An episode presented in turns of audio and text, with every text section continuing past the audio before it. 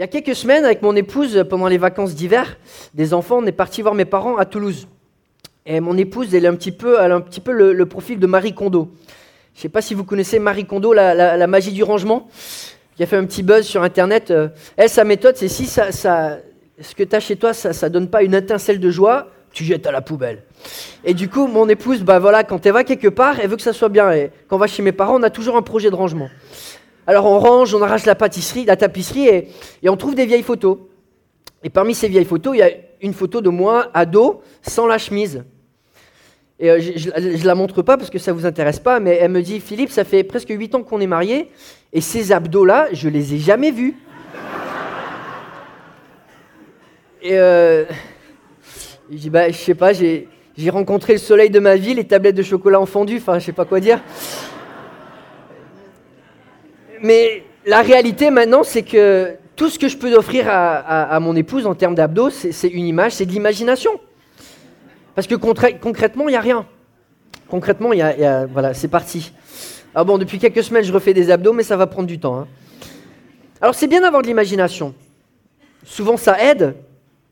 Mais quand on, quand on y pense, on vit dans un monde qui est vraiment lié à l'image et à l'imagination qui est tellement lié à l'image et l'imagination que souvent ce qui est réel et ce qui n'est pas réel, on, a du mal à délimiter la limite.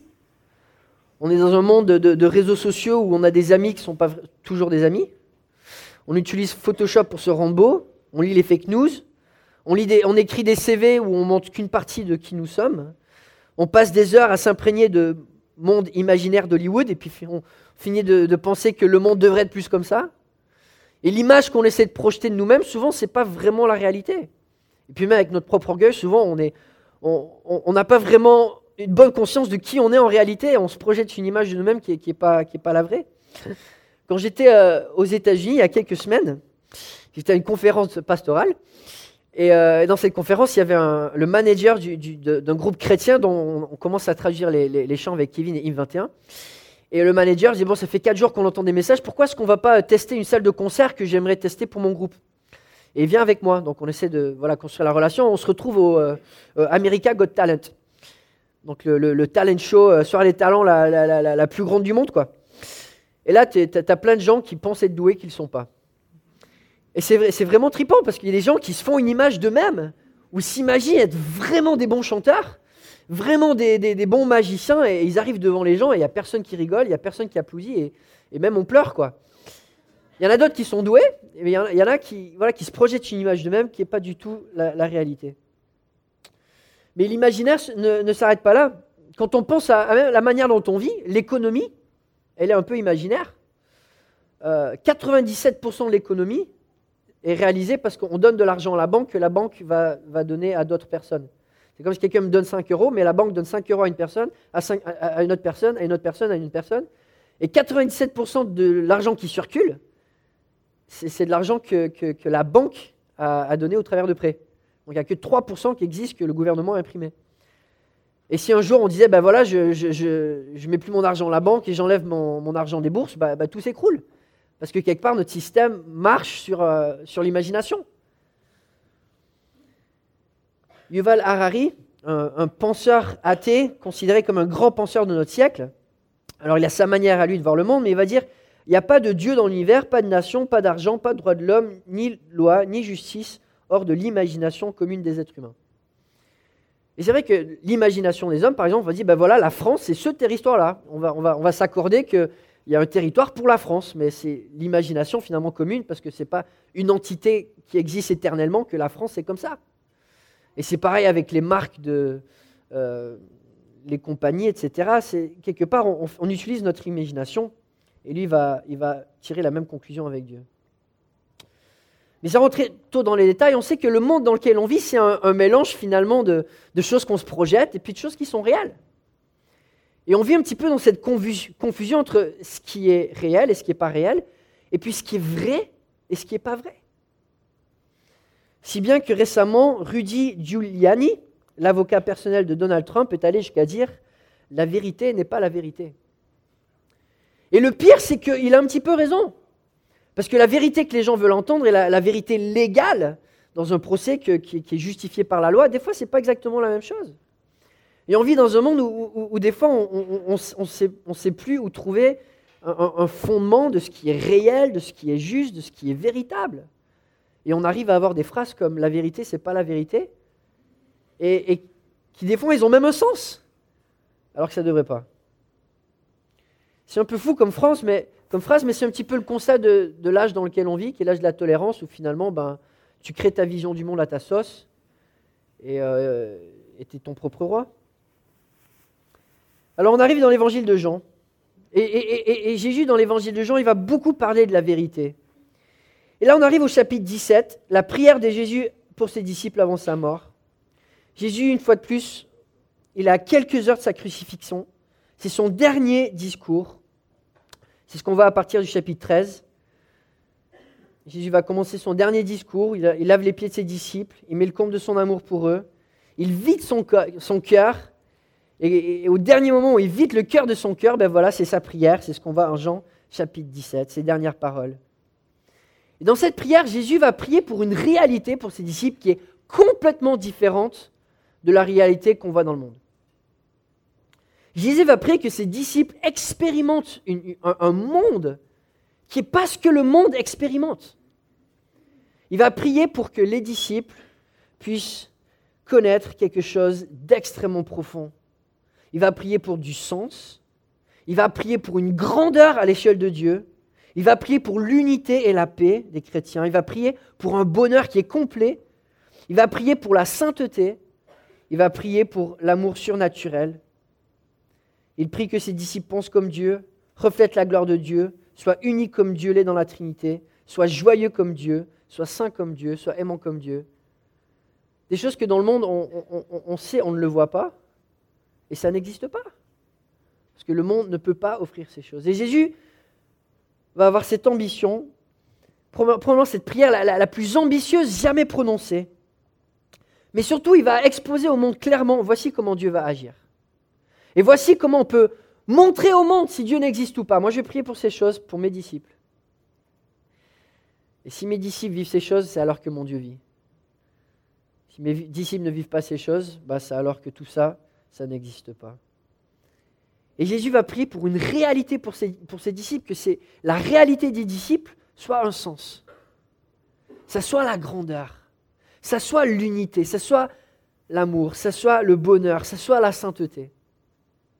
Et il monte, il donne une plateforme au monde pour tester si Dieu agit ou non. Et c'est ce qu'on voit en Jean chapitre 17. Comme, comme on le voyait, la, prière est divisée en trois parties. Au début, Jésus prie pour lui-même, des versets 1 à 5. Aujourd'hui, on va commencer de regarder les versets 6 à 19, où Jésus prie pour ses disciples.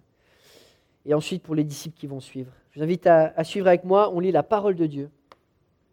Jean chapitre 17, à partir du verset 6. Jésus prie. Je t'ai fait connaître aux hommes que tu m'as donnés du milieu du monde. Ils étaient à toi et tu me les as donnés. Et ils ont gardé ta parole. Maintenant, ils savent que tout ce que tu m'as donné vient de toi. En effet, je leur ai donné les paroles que tu m'as données et ils ont acceptées. Et ils ont vraiment reconnu que je suis sorti de toi. Et ils ont cru que tu m'as envoyé. C'est pour eux que je prie. Je ne prie pas pour le monde, mais pour ceux que tu m'as donnés parce qu'ils sont à toi. Tout ce qui est à moi est à toi, et tout ce qui est à toi est à moi, et ma gloire est manifestée en eux. Désormais, je ne suis plus dans le monde, mais eux, ils sont dans le monde, tandis que je vais vers toi. Père Saint, garde-les en ton nom, ce nom que tu m'as donné, afin qu'ils soient un comme nous. Lorsque j'étais avec eux dans le monde, je les gardais en ton nom. J'ai protégé ceux que tu m'as donnés, et aucun d'eux ne s'est perdu, à part le fils de perdition, afin que l'écriture soit accomplie. Maintenant, je vais vers toi et je dis ces paroles dans le monde, afin qu'ils aient en eux ma joie complète. Je leur ai donné ta parole et le monde les a détestés, parce qu'ils ne sont pas du monde, tout comme moi, je ne suis pas du monde. Je ne te demande pas de les retirer du monde, mais de les préserver du mal. Ils ne sont pas du monde, tout comme moi, je ne suis pas du monde. Consacre-les par ta vérité. Ta parole est la vérité. Tout comme tu m'as envoyé dans le monde, je les ai moi aussi envoyés dans le monde. Et je me consacre moi-même pour eux, afin qu'eux aussi soient consacrés par la vérité. Prions ensemble.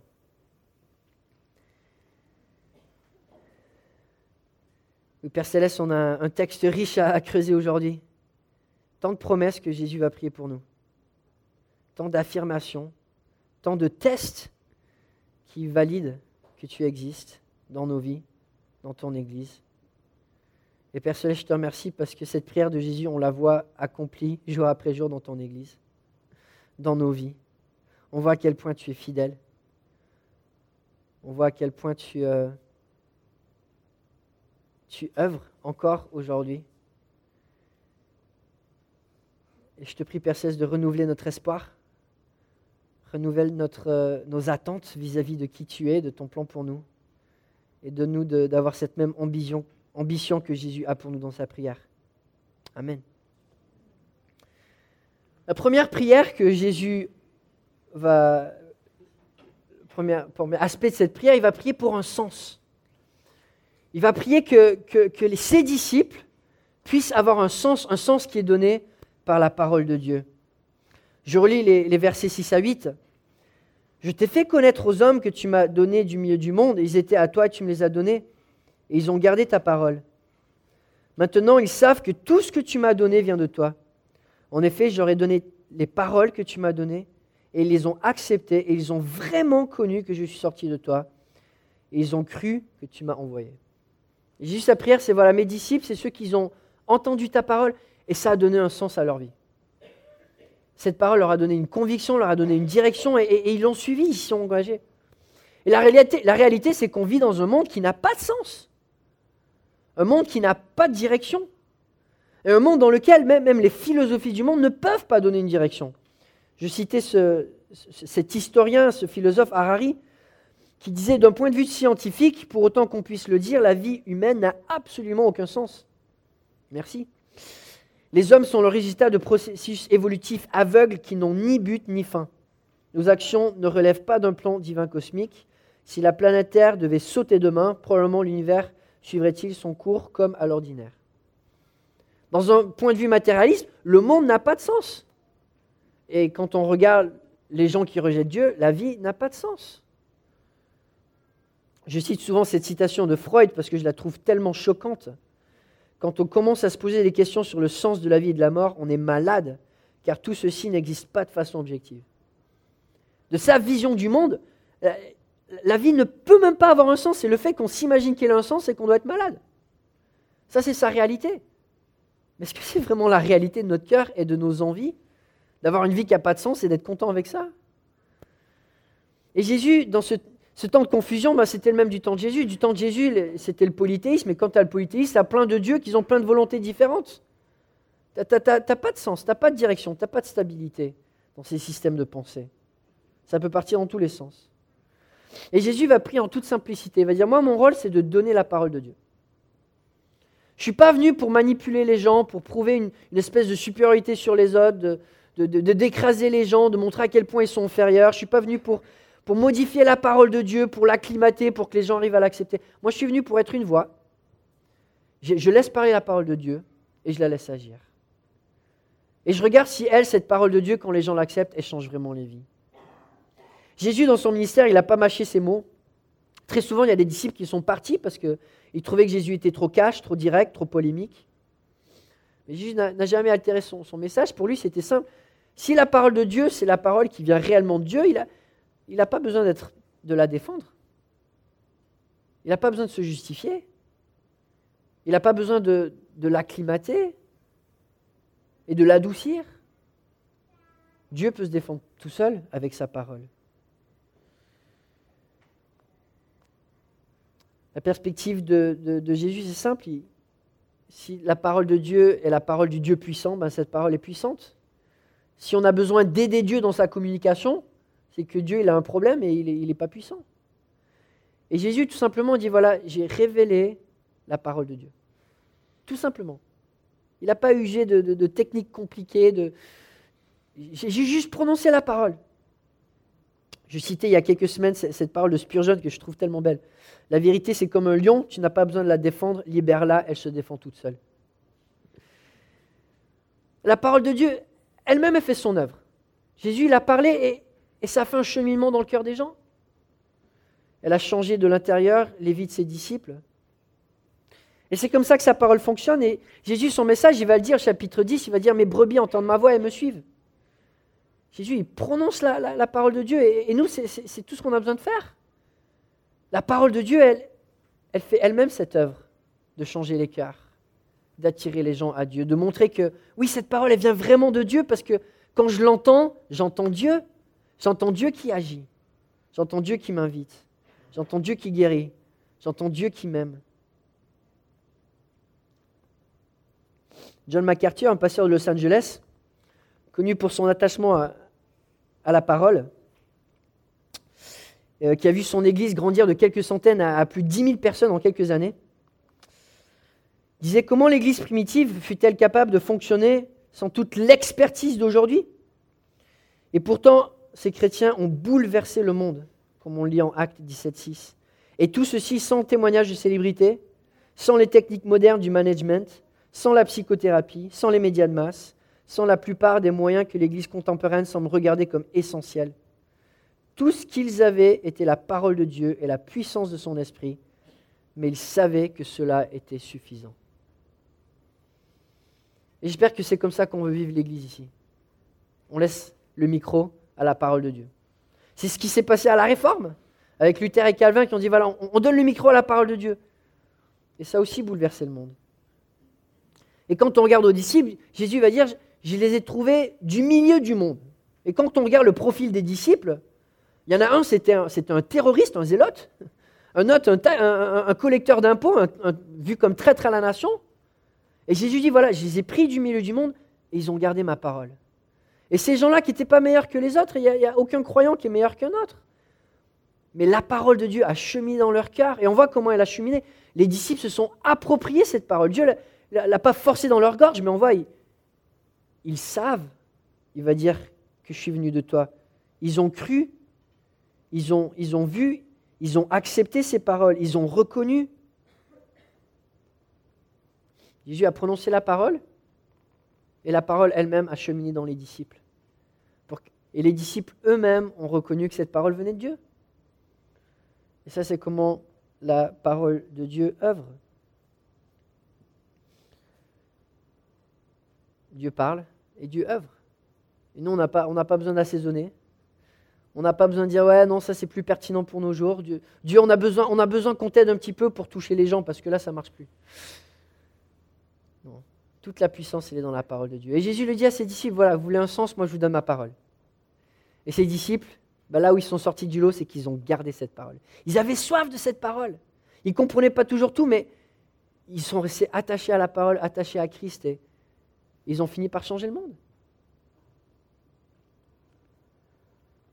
La parole de Dieu, elle nous trouve là où on est et elle nous fait avancer là où Dieu est. Augustin disait la Bible est une eau à la fois peu profonde où un enfant peut s'aventurer sans avoir peur de se noyer et en même temps assez profonde pour qu'un enfant y nage.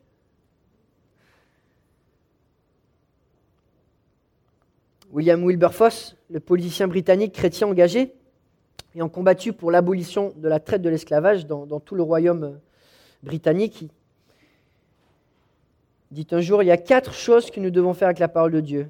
L'accepter comme la parole de Dieu, y engager nos cœurs et nos esprits, s'y soumettre et la transmettre au monde. Cette parole qui a donné un sens à sa vie, c'est cette parole qui lui a donné de, faire les œuvres qu'il a faites. Et, la parole de Dieu, elle donne un sens. Elle donne un sens. Et c'est ce que Jésus prie pour ses disciples, c'est ce que Jésus promet pour ses disciples. La deuxième chose pour laquelle Jésus prie, c'est pour la grandeur. Il va prier que sa gloire soit manifestée dans ses disciples. Rien que ça. Que nous puissions porter réellement la plénitude de Dieu, la grandeur de Dieu, la gloire de Dieu. Au verset 9, c'est pour eux que je prie. Je ne prie pas pour le monde, mais pour ceux que tu m'as donnés, parce qu'ils sont à toi. Tout ce qui est à moi est à toi, et tout ce qui est à toi est à moi, et ma gloire est manifestée en eux. La prière de Christ, c'est qu'on soit tellement proche de Dieu qu'on partage tout de Dieu. Et Dieu, dans sa générosité, il a envie de nous partager toute sa grandeur et même sa gloire. Une fois de plus, on, le sait, ce, que, Jésus prie, le, monde n'a rien qui s'en approche. Il n'y a, rien qui fait concurrence à, à, ce que, la gloire pour laquelle Jésus prie. Quand on pense à, la gloire humaine au niveau des hommes, on sait que ça ne va pas très loin. Je pense aux grandes célébrités qui, sont parties depuis quelques années. Michael Jackson, ses dernières paroles, c'était du lait. Pourquoi du lait? Parce qu'il était addict à une drogue, le, propofol. Et c'est ça qui, c'est cette substance qui a fait qu'il a eu une overdose et qu'il est mort. Une personne qui était tellement douée, qui a impacté tellement de personnes par sa musique, mais elle est où sa gloire? Je pense à, Johnny Hallyday qui, avait vraiment un, don et qui a vraiment impacté beaucoup de vie par sa musique aussi.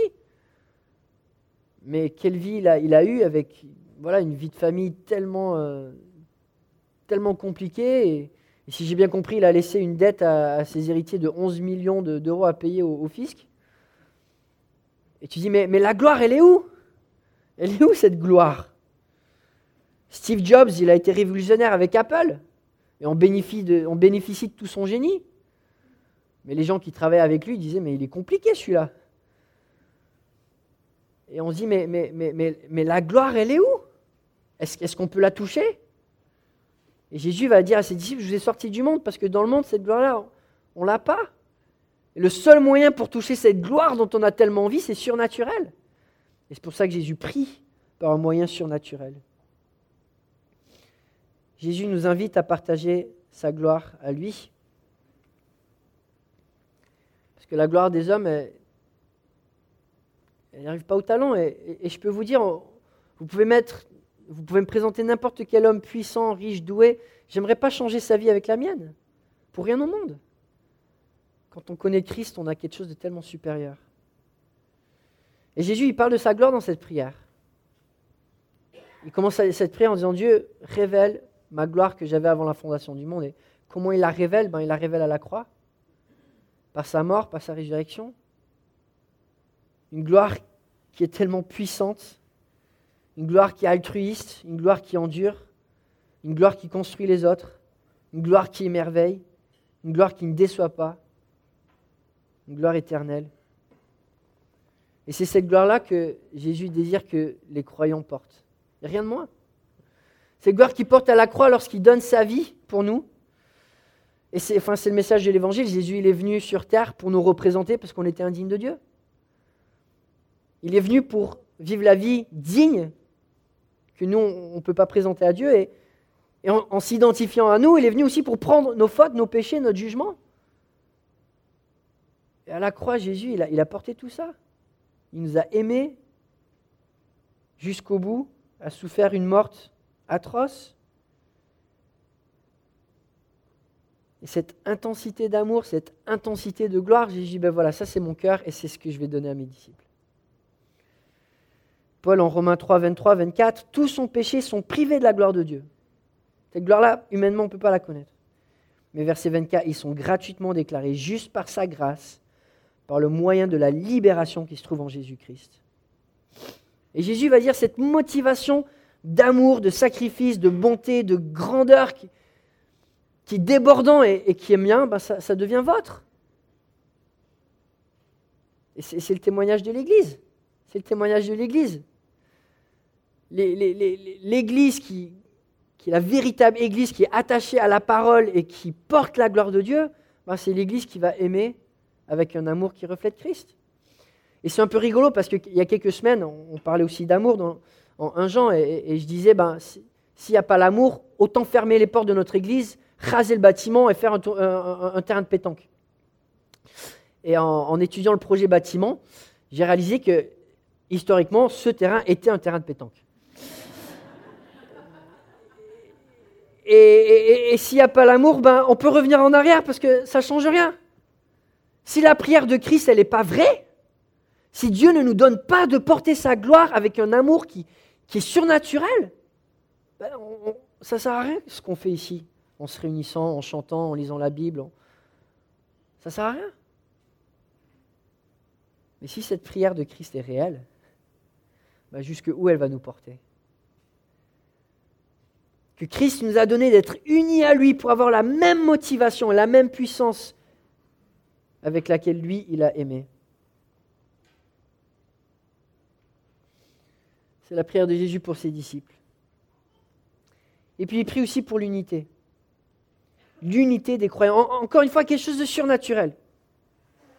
Surnaturel. Prier pour l'unité, la paix, l'entente.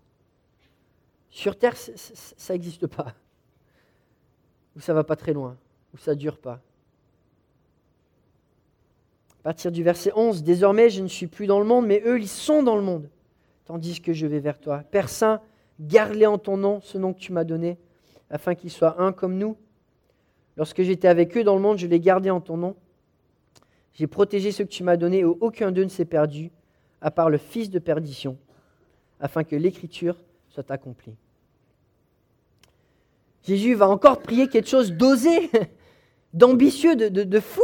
Il va prier que ses disciples soient un, comme lui est un avec le Père. Le lien interne à la Trinité, le, lien le, plus indissoluble de, tout l'univers. Jésus prie que ce soit ce même lien qui unisse l'Église. c'est un truc de fou.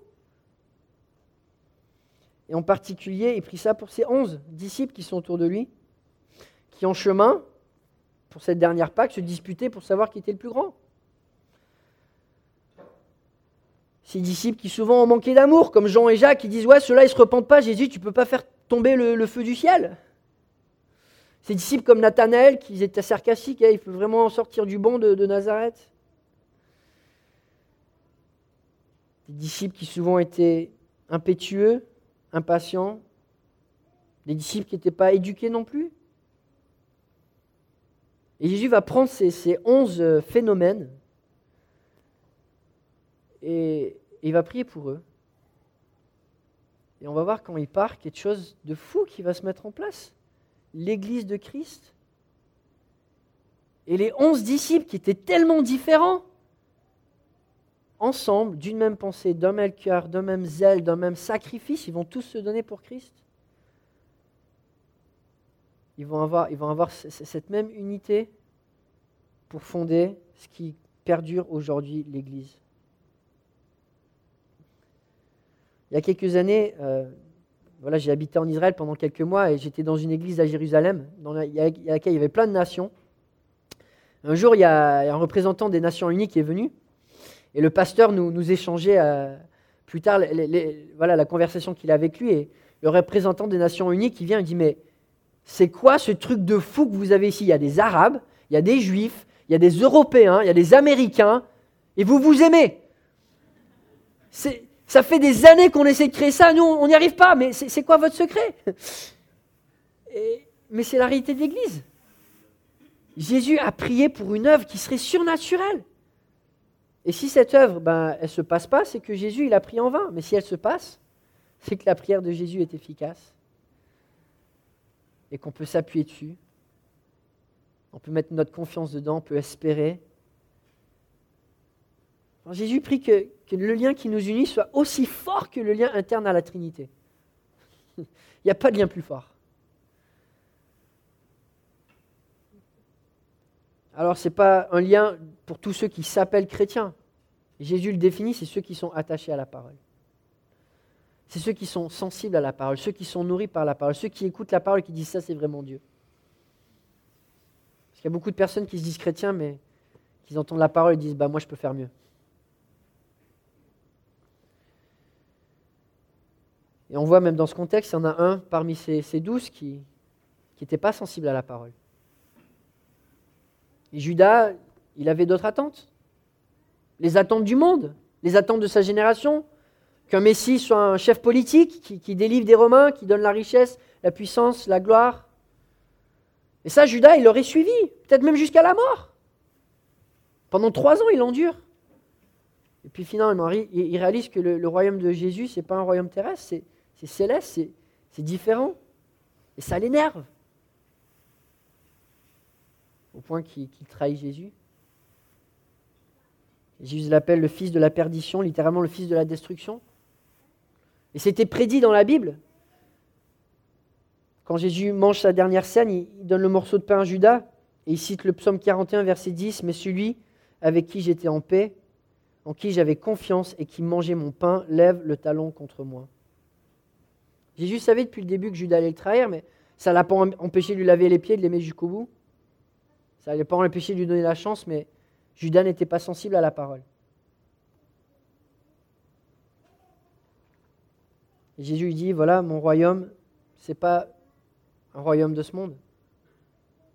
Et le royaume que le monde nous offre ici, il n'y a pas de sens, il n'y a pas d'unité, il n'y a pas d'amour surnaturel. Il n'y a, pas cette grandeur à l'image de Dieu.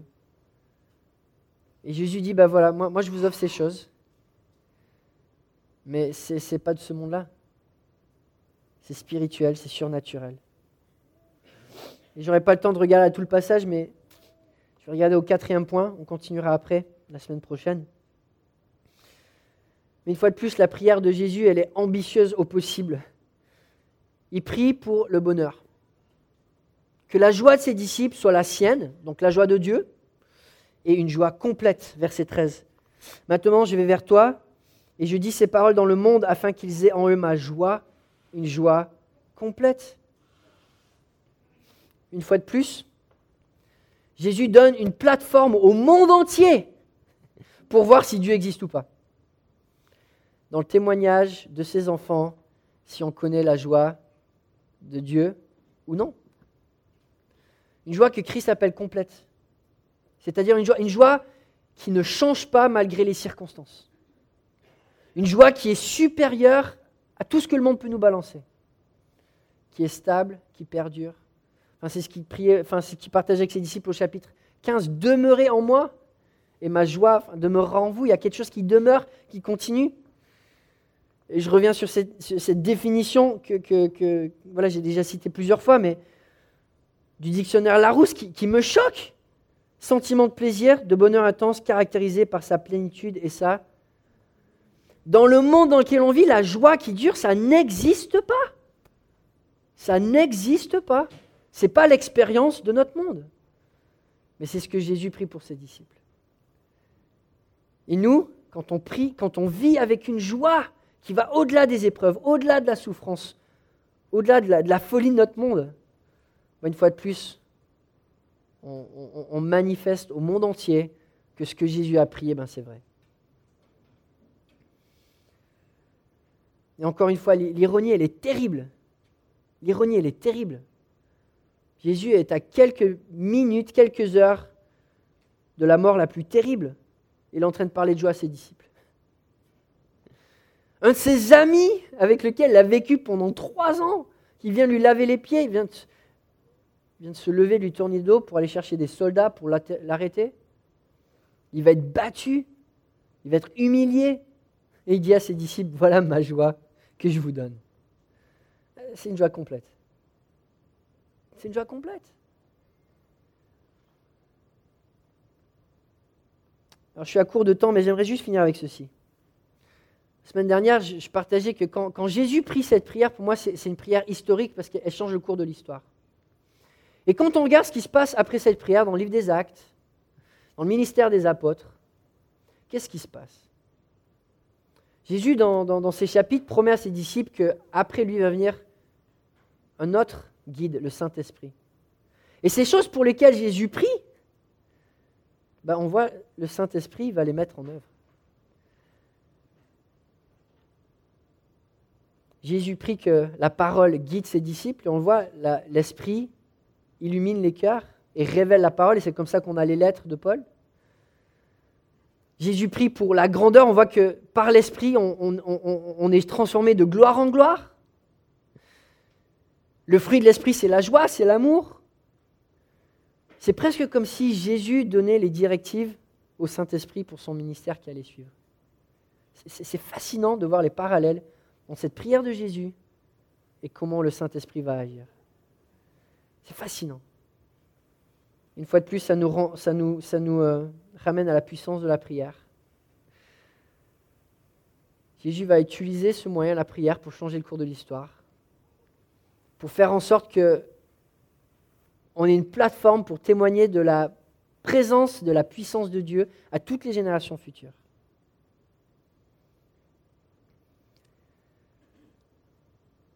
Prions ensemble.